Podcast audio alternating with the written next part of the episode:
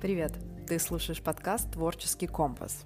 Меня зовут Алина Панчина, я проводник творческому лидерству. А этот подкаст – путеводная звезда к твоей успешной творческой карьере.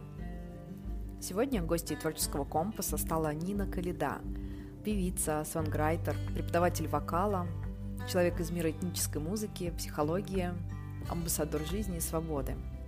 Тебя ждет удивительная, глубокая и красивая беседа о ценности голоса в нашей жизни, в прямом и переносном смыслах. Приглашаю присоединиться к ней.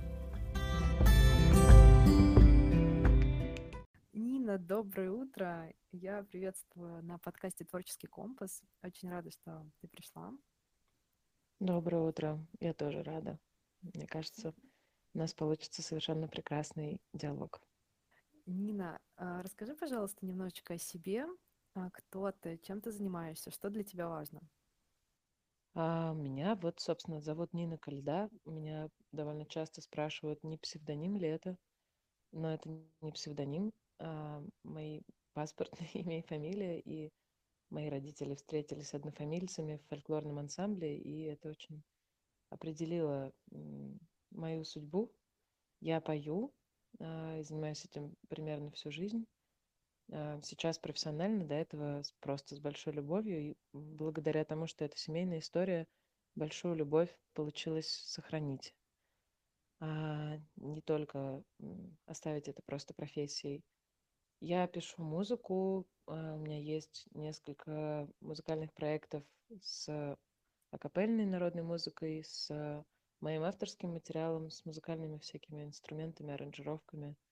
И я преподаю очень много лет, уже ну, вот чуть больше 13 лет преподаю вокал и веду всякие певческие занятия, выезды, какие-то творческие лаборатории, посвященные вокалу, посвященные народному пению. Вот примерно так. Про важно, это такой, на самом деле, философский вопрос. Мне сегодня утром сын спросил внезапно, что такое любовь, ему 4 года. И я зависла. И вот сейчас чувствую, что утро продолжает меня удивлять вопросами, над которыми я зависаю. А, наверное, вот если коротко попробовать сформулировать, то очень важна жизнь во всем, как какое-то свойство мое собственное внутреннее, которое я очень берегу, которое про то, что я реагирую я вижу, я слышу, я включаюсь, я могу любить, я могу как-то греться об что-то происходящее вокруг или во мне же самой. И ну, вот тоже вот такая жизнь, как что-то, что окружает, что-то меняющееся, что-то где-то местами неприятные эмоции, причиняющие где-то местами, наоборот, приятные. И вот в этом всем многообразии очень много красоты, и вот мне это очень важно. Жизнь, да от того, что ты говоришь, э, как-то очень тепло на душе. Мой подкаст вообще, он для творцов, да, и я изначально была иллюстратором, потом начала как-то расширяться, но, в общем, подкаст вырос из того, что у меня было желание помочь творцам и я определилась для себя такую фразу, именно найти свой уникальный творческий голос, да. И под э, голосом я подразумевала какой-то некий уникальный набор, вот, который помогает творцу как-то проявиться по-своему, да. Э, если говорить о э, вот, художественной моей да, стороне, то это там какой стиль выбрать, какие темы затрагивать в своих там иллюстрациях, в своих работах и в какой манере все это подавать. И для меня голос — это способ проявляться, ну, любому человеку, да, любому творцу, собственно, способ передавать свою какую-то творческую миссию, способ заявить, э, что вот я существую, я вот такой. И это, конечно, все метафора, но я уверена, что работая с, и с физическим голосом напрямую, все эти вещи также прокачиваются. Вот расскажи, э, ты же отмечаешь результаты и свои, и своих учеников. Вот как, по-твоему, по твоему опыту, да, а, меняется жизнь человека, который начинает э, петь, учиться пению? О, это очень приятный вопрос. Мне кажется, что вот эта история о, о голосе, она правда шире, чем просто физическое проявление, что там человек вдыхает и выдыхает, смыкая связки, что это действительно очень объемное явление, и в этом месте очень красиво, ну вот то, что ты сформулировала про найти свой голос, а, ну да, именно как форму проявленности. А, есть такая фраза, я ее тоже очень люблю, что всякое искусство стремится стать музыкой. И мне в этом месте тоже вот эти голоса кажется очень красивой метафорой для разных самых творческих проявлений человека. А, если говорить про голоса как действительно такой физический акт и что-то, с чем я работаю, то тут тоже мы всегда сталкиваемся с большим пластом психологии, а не столько вокала как техники выполнения каких-то определенных движений телом. И я это очень люблю в своей работе. У меня родители психологи, и э, вот эта составляющая, она мне ну, как-то очень дорога. Потому что когда человек начинает себя слушать, обращать внимание на свой звук, э, у него очень сильно перестраивается внутри вообще сознание глобально. То есть из э, такого потребителя разной звуковой информации, словесной информации, а, какого-то эмоционального питания разного, человек становится производителем чего-то. То есть даже просто переключение внимания, оно очень сильно меняет сознание. А, то есть, например, я начинаю, когда разговариваю, всегда краем внимания, уголком так, незаметно, не слишком пристально наблюдать, а как я звучу. Это, это уже очень много. А когда человек еще и начинает работать с этим, то есть как-то управлять, голос же это такая действительно очень многогранная структура. То есть это и про то, как тело себя чувствует, какой тонус в теле, оно уставшее или оно в таком каком-то энергичном бодряке. А голос это про то, как мы эмоционально себя чувствуем. То есть это уже не про тонус мышечный, а про именно чувство, то есть я, не знаю, слегка обижена или у меня какой-то внутренний диссонанс, с которым я борюсь, или у меня какой-то, наоборот, радость, свет и наслаждение внутри. И вот здесь мне очень нравится, мне очень нравится наблюдать за другими голосами. И есть такая история, что, например, когда мы слушаем другого человека, не видя его, мы очень часто по его голосу можем дорисовать, а, каков он. И достаточно часто это действительно попадает в точку. То есть человек действительно таков, каким мы его себе воображаем, не зная, не видя его, но слыша его голос. Это, ну, это интересная да, такая история, потому что в голосе очень много нас. Мне кажется, в этом месте не зря люди часто стесняются звучать, а, но в речи мы как-то уже смирились с этим, что нас слышно, и то не всегда.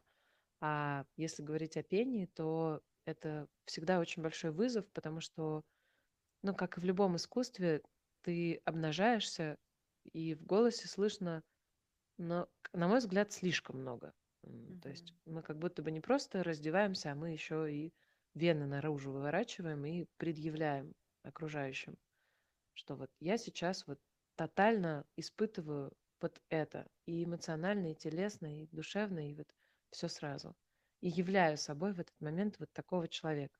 Но это очень страшно в таком признаться, что вот я есть вот, вот такая Нина. И здесь очень много всего начинает у человека в голове перестраиваться, когда он начинает на это обращать внимание. То есть а, для меня, например, ценный результат занятий которые мне иногда приносят ученики, что человек смог в какой-то стрессовой ситуации накричать. Вот прям взять и... Э, хотя мы вроде как с ним не тренировались кричать, мы песни пели. А человек приходит и рассказывает, что на него как-нибудь некрасиво кто-то на улице начал реагировать, проявляться. И он впервые в жизни не стерпел, не как-то замял эту ситуацию, а смог, например, в ответ крикнуть, чтобы его оставили в покое.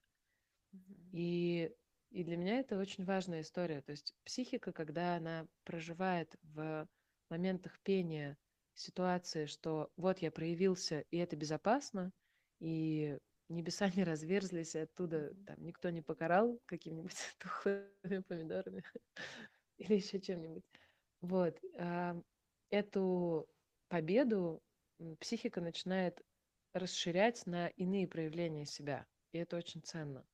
То есть раз здесь я вот собой очень уязвимо, очень полно проявилась, и это оказалось нормально, это ничего плохого не принесло, наоборот, даже какие-то, может быть, слова поощрения, какие-то какое-то восхищение, то значит мне вообще это доступно как опция проявлять себя и э, не бояться.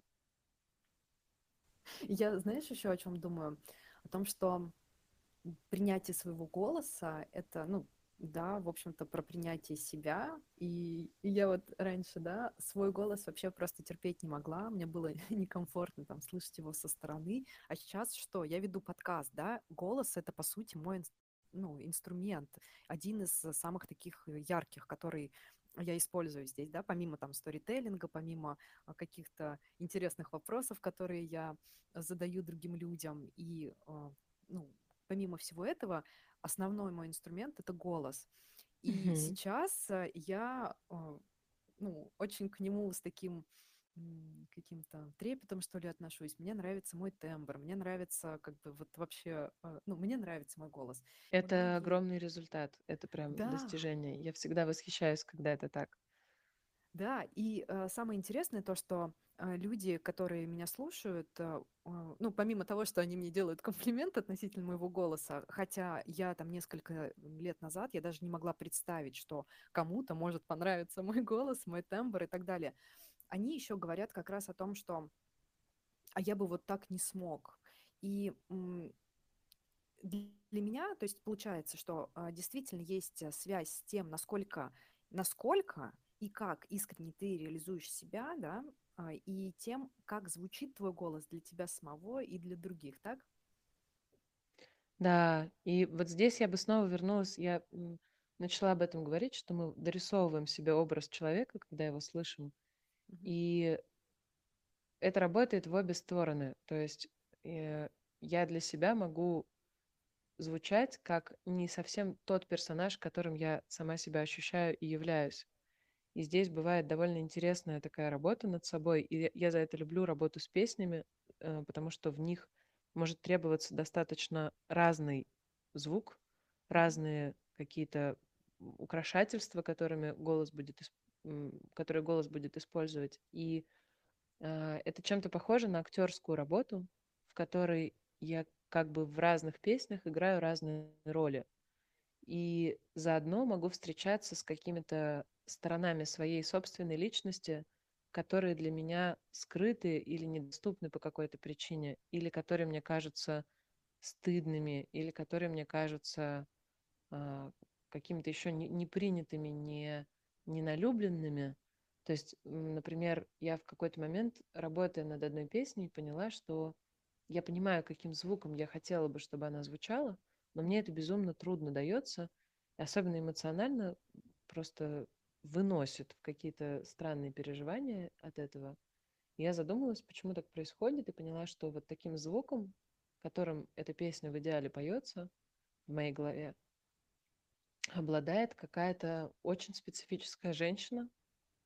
Ей лет 50, у нее кольца на каждом пальце, у нее вуаль.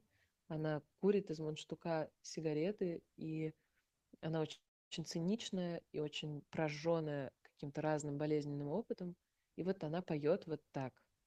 У нее вот такой звук голоса. И я ничего общего к ней, с ней не имею. И я ничего общего и не хотела бы как будто бы с ней иметь это точно не я.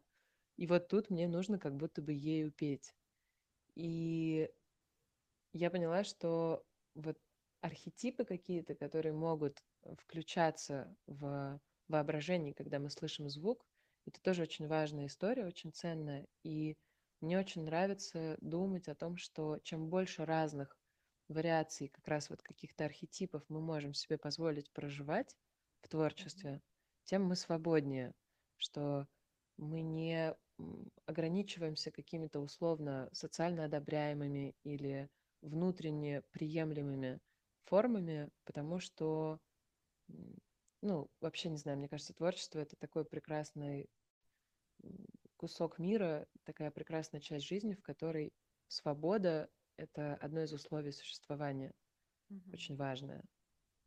Ты э, говорила до этого, да, что вообще пение, что голос э, это э, что-то очень, наверное, как интимное, да, когда ты произносишь или как э, извлекаешь звуки, это как-то слишком как-то технично звучит, но, в общем, когда ты э, создаешь звук, издаешь звук, то действительно там очень много всего слышно, и твои какие-то эмоциональные переживания, и какие-то, наверное, нотки там уверенности, неуверенности в себе и так далее, да. Да, и еще то, что в голосе, как ты сказала, что когда мы слышим голос, то мы можем дорисовать человека, и это действительно то, что там есть, да, вот.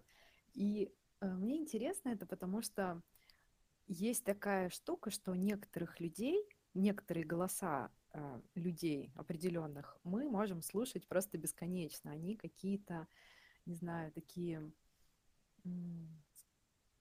как-то так на нас влияют по-особому. И э, значит ли это, что когда мы их слушаем, мы а, для себя просто считываем, считываем вот эту информацию, да, то есть у нас там сложился образ, мы а, как-то проникли вглубь э, в душу другого человека, и нам душа его нравится, поэтому мы можем его слушать бесконечно. Я вот с этим однозначно согласна, да, мы действительно считываем человека, слушая его голос, неосознанно это все происходит, быстро очень. И если нам с этой, ну вот с этой считанной информацией комфортно и приятно, то, конечно, а, мы начинаем наслаждаться голосом. Есть еще момент, даже несколько. Во-первых, нам очень часто нравятся голоса, которые для производителя этого звука, они комфортно телесно. То есть человек звучит, говорит или поет, и ему физически, телесно от этого классно. То есть он не прикладывает лишних усилий. Может быть, даже он действительно в моменте звучания искренне получает удовольствие. И это тоже передается. И вот такие голоса прям нравятся. Но я думаю, что это намного шире, чем про звук и пение, естественно, тоже абсолютно так же работает. А нам часто нравятся голоса, в которых много тела.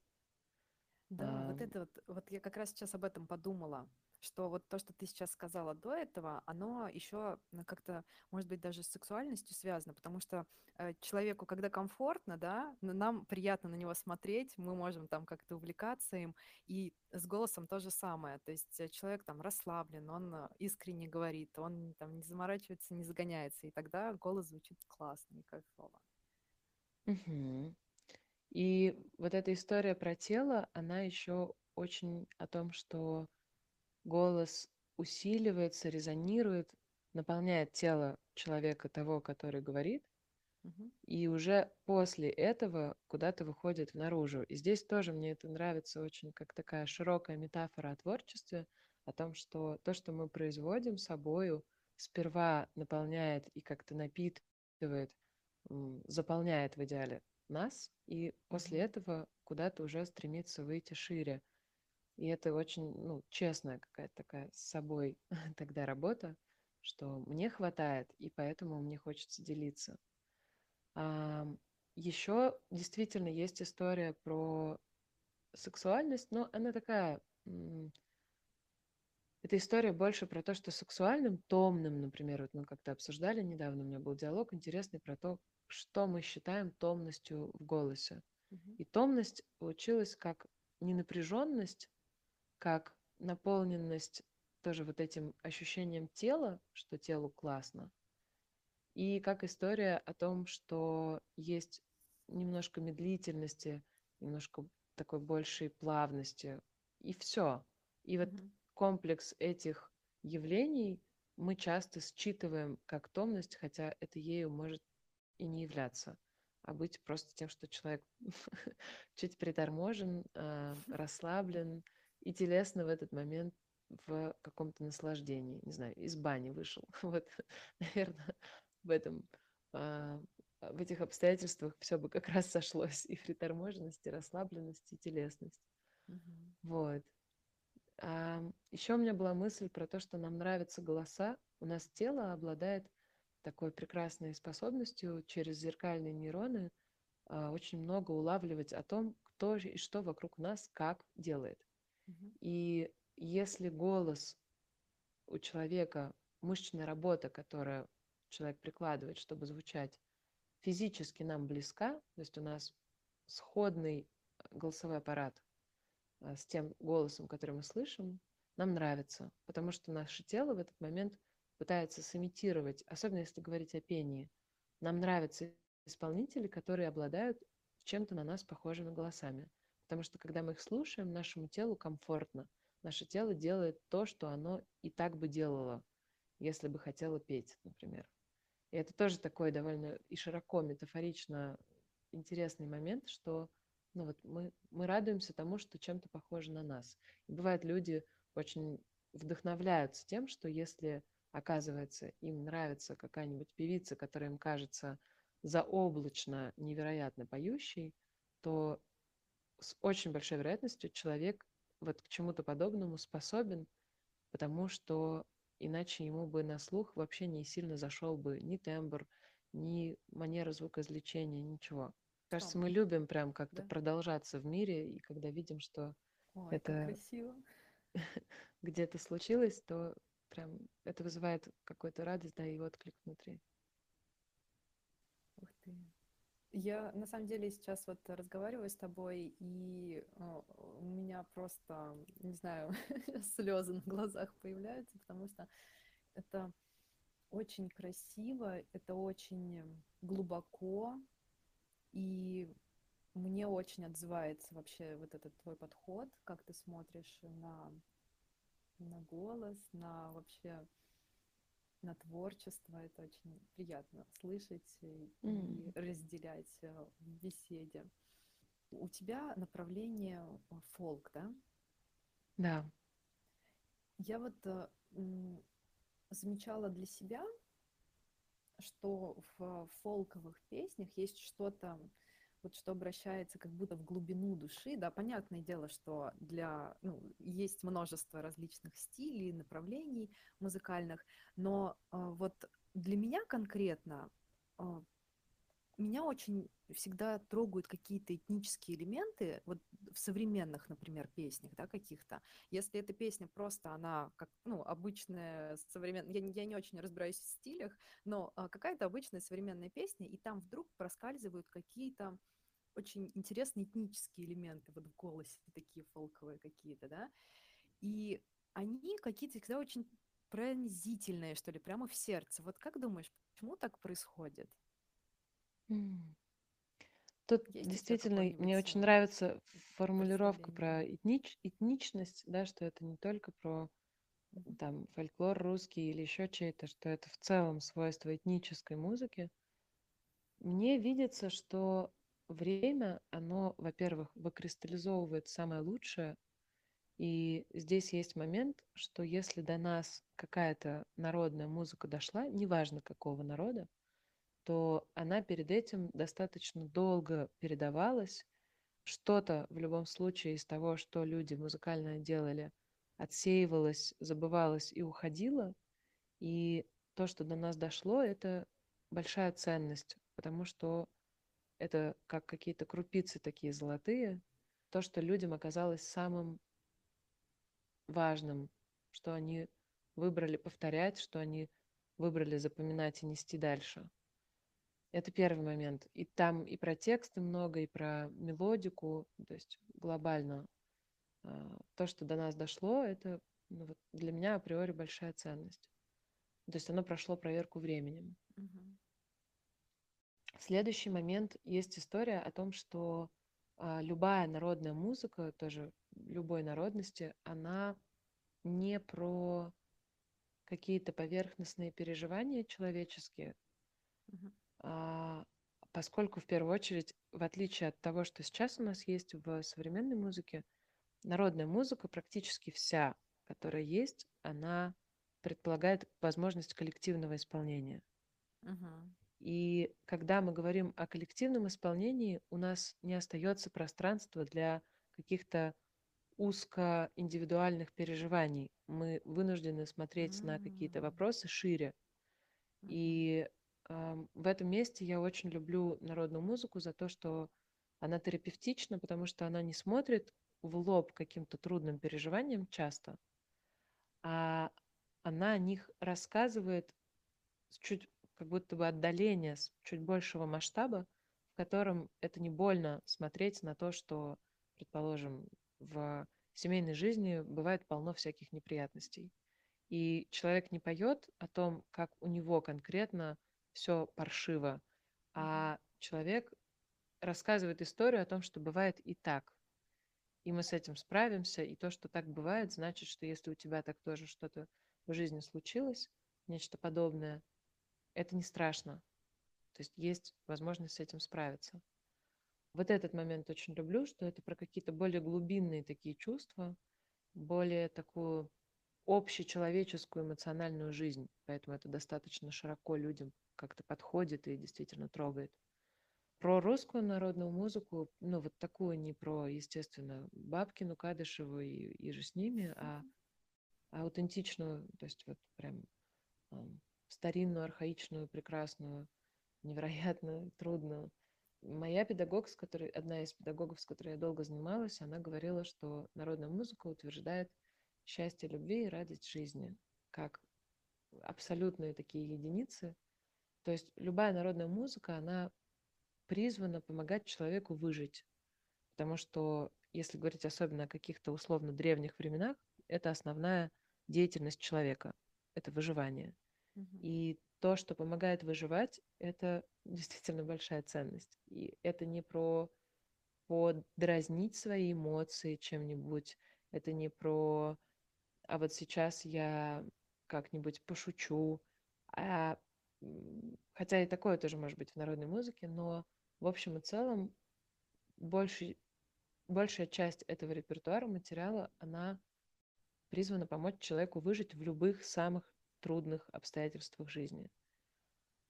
Еще момент есть, что это вся, практически тоже вся народная музыка, она предполагается к исполнению на улице. То есть народных каких-то сборищ, ну, не знаю, может быть, где-то, конечно, и были, но в общем и целом люди все-таки чаще традиционно звучали вместе, сообща, не в помещении. Mm-hmm. И вот этот звук, который необходим для того, чтобы как бы пробить немножко пространство, когда мы поем на открытом воздухе, когда нет отражения от стен. Он очень зовущий. Вот мне нравится из э, постановки голоса актерской, что такой способ звукоизвлечения называют зов. И мне это очень кажется точным по отношению к тому, как мы реагируем на а, вот это звучание, которое часто в разных самых этнических вещах нам встречается, такое довольно плотное, довольно да. насыщенное, угу. что мы слышим это как зов, и мы на него реагируем как на зов. Вот, еще Ух, такой момент есть. прям по телу сейчас. Класс. А, знаешь, вот эм, ты упомянула, что предполагает э, такая музыка, исполнение как бы коллективное, и я подумала, что действительно вот, скажем, если, ну, я э, сейчас говорю больше, конечно, про какую-то современную музыку, потому что у меня нету там большого опыта прослушивания там именно там народной музыки, да, а я просто как э, такой средний потребитель музыкальный, так скажем, да, но который, э, в принципе, может оценить какие-то моменты, но если вот э, также э, есть э, в современной музыке какие-то вот такие вот мотивы, скажем, там, когда там хоровое какое-то пение добавляется, или когда вот именно, ну, как, как-то там голос так меняется, что вот этот вот этнический моментик как где-то появляется, да, вот а, мне очень понравилось, что ты сказала, что это обращается к коллективному, к чему-то, да, а, к чему-то, что важно для человечества, наверное, а не только там для конкретного mm-hmm. человека. И это ведет к такому душевному единению с другими, а, что вот для меня, например, это очень важный момент в творчестве, когда ты находишь, э, может быть, какой-то способ э, действительно там достучаться до сердца, да, затронуть какие-то глубинные струны души человека через то, что ты делаешь, и ты сам ощущаешь э, единение с тем, кто это воспринимает, и, соответственно, ты как потребитель творчества, ты э, также ощущаешь вот это вот э, единение с тем, кто это творчество создает. Я вот, наверное, действительно поняла, почему, да, ну, почему меня так трогает вот такие вот такие моменты в музыке. И мне действительно очень как-то прям до глубины души это отзывается то, что ты говорила. И еще а, момент вот очень интересный про, про то, что это, по сути, для выживания да, существует. И здесь я хочу э, провести такую тоже аналогию э, про а, сторителлинг, что, по сути, это же ну, как бы связано тоже с тем, а, как мы рассказываем истории, да, э, и что суть истории вот изначально там в ее каком-то первоначальном смысле, да, для чего рассказывали истории э, люди, находящиеся там в племенах и так далее, да, то есть они передавали вот эту вот а, суперважную, суперценную информацию для выживания там, социального, физического, психологического. И, по сути, получается, что музыка, она служит тем же целям, и она, э, ну вот в глубине в своей, и она, а, ну, име, имеет и несет вот такую вот э, э, такую большую миссию, что ли. Это прямо очень основательно. Вот. Я просто хотела поделиться вот этими размышлениями, потому что, ну, меня вот действительно поразило то, что ты сейчас сказала, и я вот связала э, то, э, что, да, что мне близко, это сторителлинг, и, скажем, вот э, есть книга, которая рассказывает как раз про искусство сказания, что ли, да, а, и эта книга называется «Бегущая с волками». Может быть, я думаю, что, возможно, читала, читала. конечно. Вот, да, и э, как раз вот то, что ты э, говорила про музыку, я прямо вспоминала какие-то моменты отдельные из книги, когда рассказывали про то, зачем как раз вот э, существовал специальный человек, которого очень уважали в, там, в племени или ну, в, в обществе, да, в сообществе, и э, он, в принципе, занимался вот как раз вот этой вот такой очень серьезной, важной, исцеляющей работой. Угу. Да. Да, про терапию, кстати, тоже много. То есть выживание сообщества это не только если тебе очень плохо спеть и благодаря этому Мгм. какую-то работу еще выполнить необходимую или дойти куда-то, куда тебе уже нет сил идти. Но это еще и действительно очень про исцеление самого разного. То есть я очень люблю в русской народной музыке такую великую какую-то бесконечную открытость тому, чтобы петь о каких-то сложных и весьма табуированных вопросах, о том, что можно не любить своих родителей и считать, что они не дали тебе совершенно ничего, о том, что можно не любить своих партнеров, там мужья могут не любить своих жен, жены могут не любить своих мужей, они могут даже хотеть убить их, то есть прям в песнях может быть все что угодно. Самые какие-то сложные переживания человека, они там находят место, про то, что там детей своих можно не любить, про какие-то дружеские ревности, зависти и какие-то неурядицы. Вот этого прям хватает, и я вижу в этом очень много желания исцелять и терапевтировать и озвучивать то сложное, о чем люди очень маловероятно будут говорить между собой, но что как раз в историях, mm-hmm. в каких-то легендах, сказках, в песнях будет находить место, потому что, будучи озвученным как как раз в сказках всякие злые духи, когда их называют по имени, они теряют свою силу. И здесь такая же похожая да. история, что какие-то болезненные точки, будучи проговоренными, они становятся не так остро влияющими на нас, не так остро болящими. И при этом в народной музыке хватает и чего-то совершенно контрастно иного. То есть mm-hmm. вот прямо рядом могут идти песни, в которых сперва какой-то вот такой бытовой и жизненный трэш, и тут же следом что-нибудь невероятное, полетное, где не знаю, там душа встречается с Богом, и, и все невероятно, и просто сказка, счастье, и вот это все. То есть тоже есть большой диапазон того, на что можно обращать внимание, а, на что-то сложное, такое жизненное, или на что-то очень высокое, тонкое, материальное. Вот всего хватает. Наверное, такой немножечко провокационный вопрос, потому что, ну, я просто понимаю, что не каждый это для себя прям четко формулирует, но есть ли у тебя какая-то сформулированная миссия, почему и зачем ты вот занимаешься пением и обучаешь Да? Мгм. Поделись, да, пожалуйста. у меня есть. У меня была такая, к сожалению, довольно трагичная история, что у меня умер брат, когда мне было лет, наверное, 19, старший, на два года старше. И поскольку это было такое очень радикально повлиявшее на меня событие, я тогда пересмотрела, наверное, вообще все. Я в этот момент уже работала довольно активно, и у меня были группы, и ученики, и у меня был ансамбль, в котором я пела. И я очень сильно пересмотрела то, чем я и зачем вообще занимаюсь.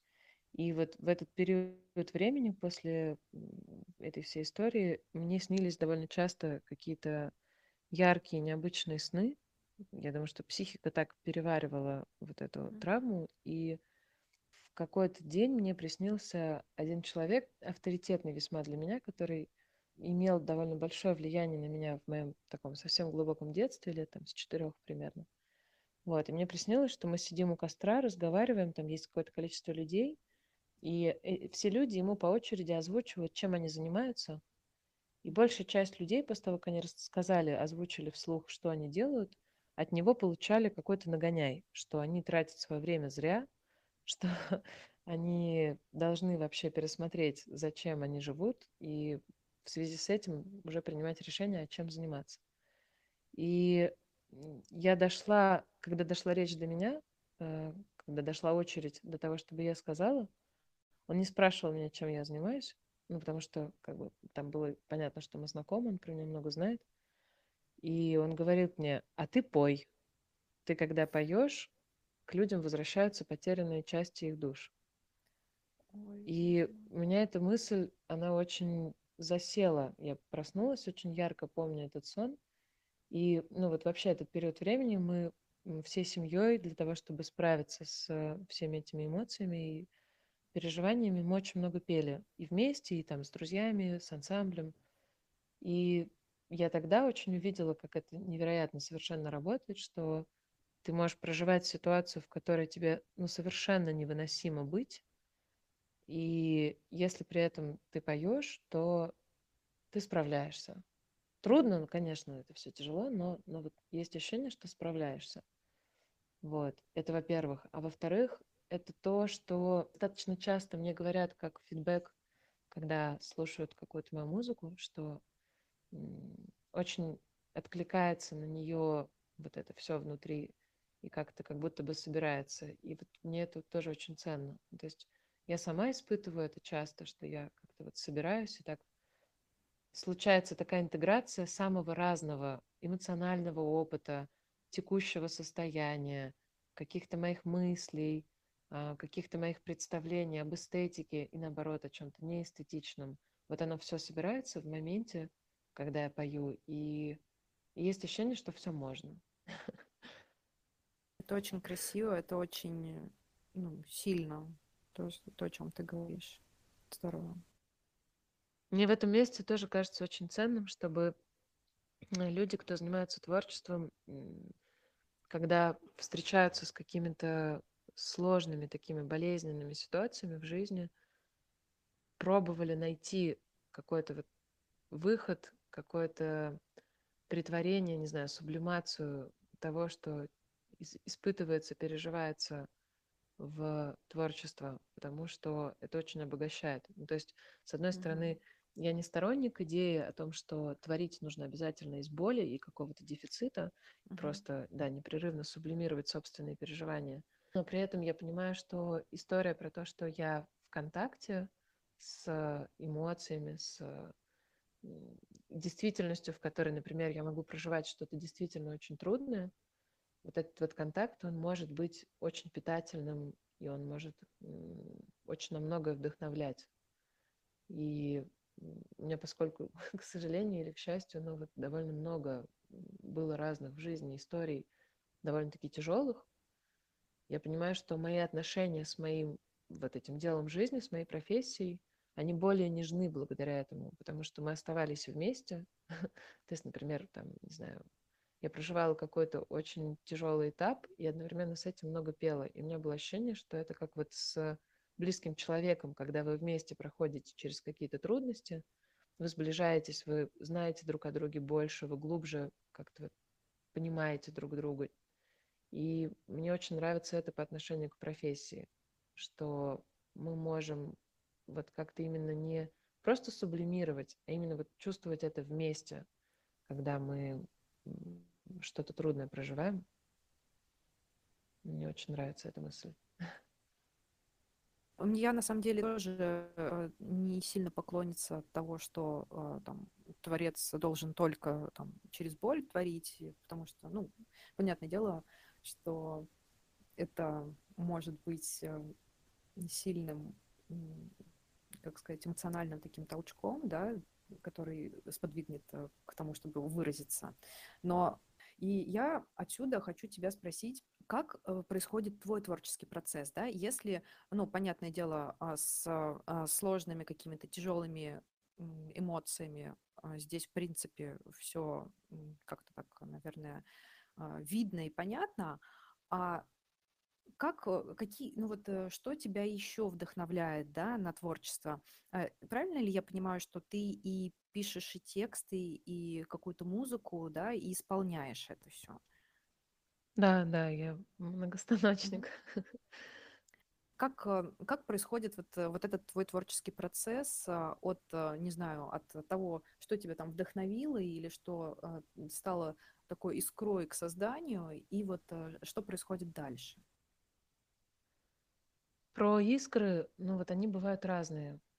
Мне очень нравится как раз пользоваться, если говорить об авторском творчестве, мне очень нравится пользоваться тем, что я знаю про народную музыку, потому что вот как раз в том, какие темы там затрагиваются, как, а, какие образы, какая символика там может использоваться, я вижу очень много красоты и точности, и ну, вот меня очень вдохновляет. Ну, то есть там бесконечно, мне кажется, можно черпать какие-то такие приятные изюминки, от которых уже начинает внутри запускаться какое-то, да, такое созидательное начало. Про то, что, не знаю, там в народной музыке не принято, ну вот в русской народной, как-нибудь бурно страдать. То есть вот чего-нибудь типа разбежавшись, прыгнул со скалы, там, ну, не бывает такого. Там может быть шуточное страдание, такое гротескное, чтобы прям вот просто было очень смешно от происходящего. Либо, если речь заходит о чем-то печальном, действительно печальном, то это всегда поется и звучит очень светло, с тем, чтобы человека не макать туда в какую-то глубь депрессивную, такую темную, а наоборот, а, как-то не отрицая того, что что-то тяжело, а, добавлять туда света. Вот, вот такой, например, подход я его беру и, и пробую в в своем материале, в своем творчестве притворить, потому что мне нравится именно принцип.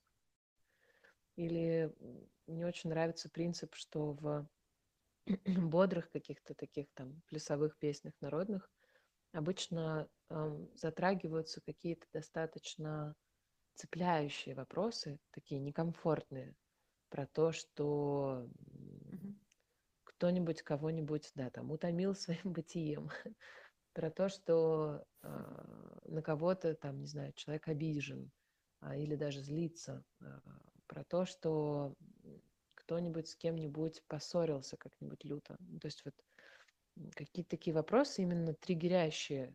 И это делается все в довольно светло, мажорно и бодро звучащей музыке, с тем, чтобы человек, ну, в идеале еще и телом, потому что это плясовая песня, она предполагает движение – он мог это все прожить и пропустить сквозь себя, а, вот таким как бы интенсивным потоком, чтобы его как промыло всех этих переживаний. И вот это мне тоже прям очень нравится, как ну, именно подход. Не, там, я не беру какие-то народные тексты и перекладываю их на какую-то свою музыку и наоборот. Но мне нравится вот именно такой ну, принципиальный подход и вдохновляет очень. Мне очень нравится сама по себе народная музыка как музыка, то есть мелодика, многоголосие, полифония, это ну, невероятно красиво. У меня ну, может быть, еще в силу там, детства и воспитания, но у меня всегда мурашки, слезы. Когда я слушаю какие-то народные песни, у меня и тело, и душа, они очень сильно на это реагируют. Вот. И поскольку я знаю их очень много, у меня их в голове прям, ну, прям каталог. Чуть больше 500 песен я знаю, прям так хорошо знаю. И у меня из них внутри какие-то отрывки бродят часто. Ну, то есть я внутри очень часто пою, и это тоже бывает такой вот искоркой, что находится какой-то кусочек мелодии, я могу даже не помнить конкретно из какой песни и какого голоса этой песни, и мозг начинает его как-то продолжать, развивать, менять, и это может в результате быть совершенно не похоже на то, с чего мысль началась, но какой-то вот такой пуск может случиться с каких-то именно ну, музыкальных отрывков народных песен. Мне они прям, ну, правда, я очень люблю, я дикий фанат этого стиля. Мне очень важно, может быть, тоже в силу того, что мои родители психологи, мне очень важно то, что в целом, в общем, может волновать людей. То есть какое-то количество песен я писала именно с этой мыслью, что, например, вот людям время от времени бесконечно важно чувствовать соединение с какими-то стихиями. Им без этого прям тяжело. Это невероятная форма отдыха, наполнения ресурсами. А, просто вот взаимодействие, хотя бы свечку человек зажигает, смотрит на огонь, и у него внутри что-то меняется в этот момент. И я писала, я писала какое-то количество песен вот таких про стихии, чтобы можно было в музыке встречаться вот с этим и как-то об этом наполняться, потому что я в целом понимаю, что людям это важно. Людям это дает какой-то, ну да, и отдых, и перезагрузку. Ну и вообще у меня какой-то такой в целом есть внутри, как это сейчас говорят, вайб про заботу. То есть мне очень важно, мне это очень нужно заботиться и как-то замечать, что у людей вокруг происходит, и делать так, чтобы им было лучше. Я знаю теперь, что это такая скрытая потребность во власти. Какое-то время обнаружила связку, что обычный человек, который весьма заботлив, он на самом деле стремится доминировать и властвовать. Вот. Но я пока что решила разрешить себе в такой форме это делать, раз мне этого так потребно, то пусть это будет хотя бы с э, какой-то пользой для окружающих. Вот. И, в общем, в моей музыке много желания позаботиться о чувствах человека, о том, чтобы он наполнялся силами, о том, чтобы он принимал себя в разных проявлениях, о том, чтобы он эти проявления вообще распознавал и с любовью мог к ним относиться, к самому разному. Спасибо тебе большое то, что поделилась этим. Это очень интересно.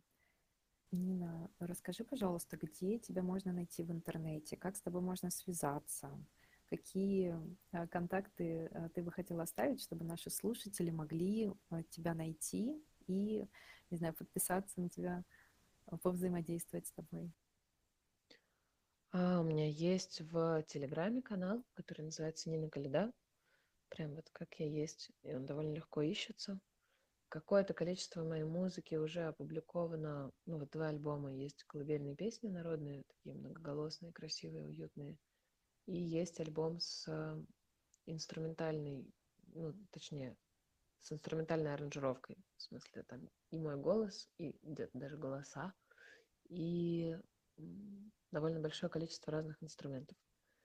Вот, это все есть на всяких Яндекс Музыках, Apple Music, ВКонтакте и тому подобное. То есть всюду, на всех возможных площадках они опубликованы оба альбома.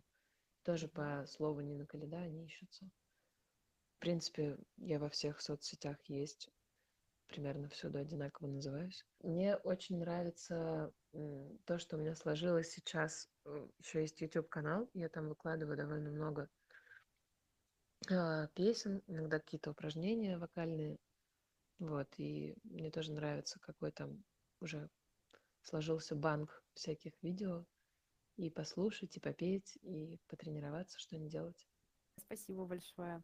Я тебя хочу очень сильно поблагодарить э, за нашу сегодняшнюю беседу, потому что она оказалась действительно очень глубокой, очень приятной, очень какой-то наполняющей, что ли. Есть ли тебе еще что-то, а, чем ты хочешь поделиться? Не знаю, может быть, какие-то а, напутствия или еще что-то, э, что ты хочешь сказать, э, прежде чем мы завершим?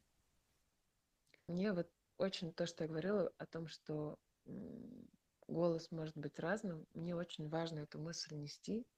Я прямо чувствую себя амбассадором свободы местами, что все наши идеи о том, что является красивым, эстетичным и правильным, они очень субъективны. Ну вот с точки зрения голоса, да и, естественно, шире тоже. И что на любое звучание найдутся люди, которым это будет нравиться, потому что они такие же, или потому что им чего-то такого не хватает, и что-то такое им нужно, или потому что им нравится персонаж, которого они себе рисуют в голове, когда слышат нечто подобное. Вот. И что основное, на что по факту, если вот отмести возможность добиться какого-то успеха, работая над эстетикой, техникой, совершенством, если понять, что да, это не особый результат, потому что люди реагируют вообще на иные вещи, то есть, например, им телесно хорошо от услышанного или нет. Откуда ты узнаешь, как ты узнаешь, будет им от этого хорошо или нет, это невозможно. Что то, что остается как ориентир, это собственное удовольствие от процесса. Что, например, вот я звучу, и мне в этом тотально классно. Физически классно, эмоционально классно. А, какая-то, не знаю, правильная субличность в этот момент выгуливается и веселится от происходящего. И вот это имеет смысл. А все остальное, какие-то попытки понравиться или там сделаться как кто-то, они не очень работают. Вот с точки зрения голоса, во всяком случае, вот однозначно. Я знаю, что это довольно банальная мысль, но она проверена прямо большим количеством разных опытов. Люди называют, например, не знаю, какого-нибудь Тома Йорка величайшим певцом наших времен, солиста Radiohead. И несмотря на то, что человек, ну вот, просто как пример, да, обладает очень специфическим и, я бы сказала, что технически далеким от идеала голосом и звуком. Но то, что он собой при этом являет, как артист, как исполнитель, как музыкант, для слушателя намного важнее. И это настолько важнее, что его вот есть люди, которые называют величайшим вокалистом нашего времени. А человек, которого довольно объективно признали лучшим голосом мира, Димаш Кудайбергенов, такой прекрасный казахский певец, действительно гениальный, действительно потрясающий, просто уникальным совершенно голосом и возможностями, известен намного менее широко, и не потому, что в этом не было какой-нибудь пиар-компании или еще чего-то, а потому что то, что он собой являет как артист, как творческая единица, как создатель, как творец, чуть менее заходит в целом людям. Mm-hmm. Вот. И мне кажется, это очень вдохновляет, что ты сам важнее, чем то, что именно и как ты делаешь, если о, говорить да. о творчестве. О, да. Это идеально. Это идеально а, как-то подвело итог вообще этой, этой теме. А, я с этим полностью согласна. И еще раз большое тебе спасибо, что ты сегодня была гостьей на подкасте «Творческий компас».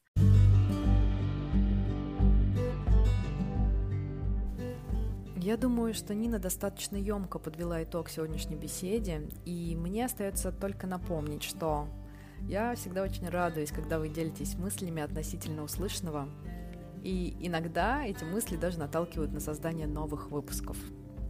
Все ссылки ты найдешь в описании. На сегодня все. Обнимаю крепко и до скорой встречи.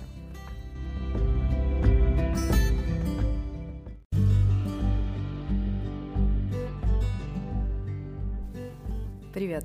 Ты слушаешь подкаст «Творческий компас». Меня зовут Алина Панчина, я проводник к творческому лидерству. А этот подкаст – путеводная звезда к твоей успешной творческой карьере.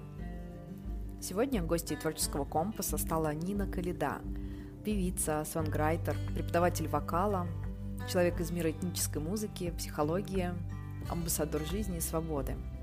Тебя ждет удивительная, глубокая и красивая беседа о ценности голоса в нашей жизни, в прямом и переносном смыслах. Приглашаю присоединиться к ней.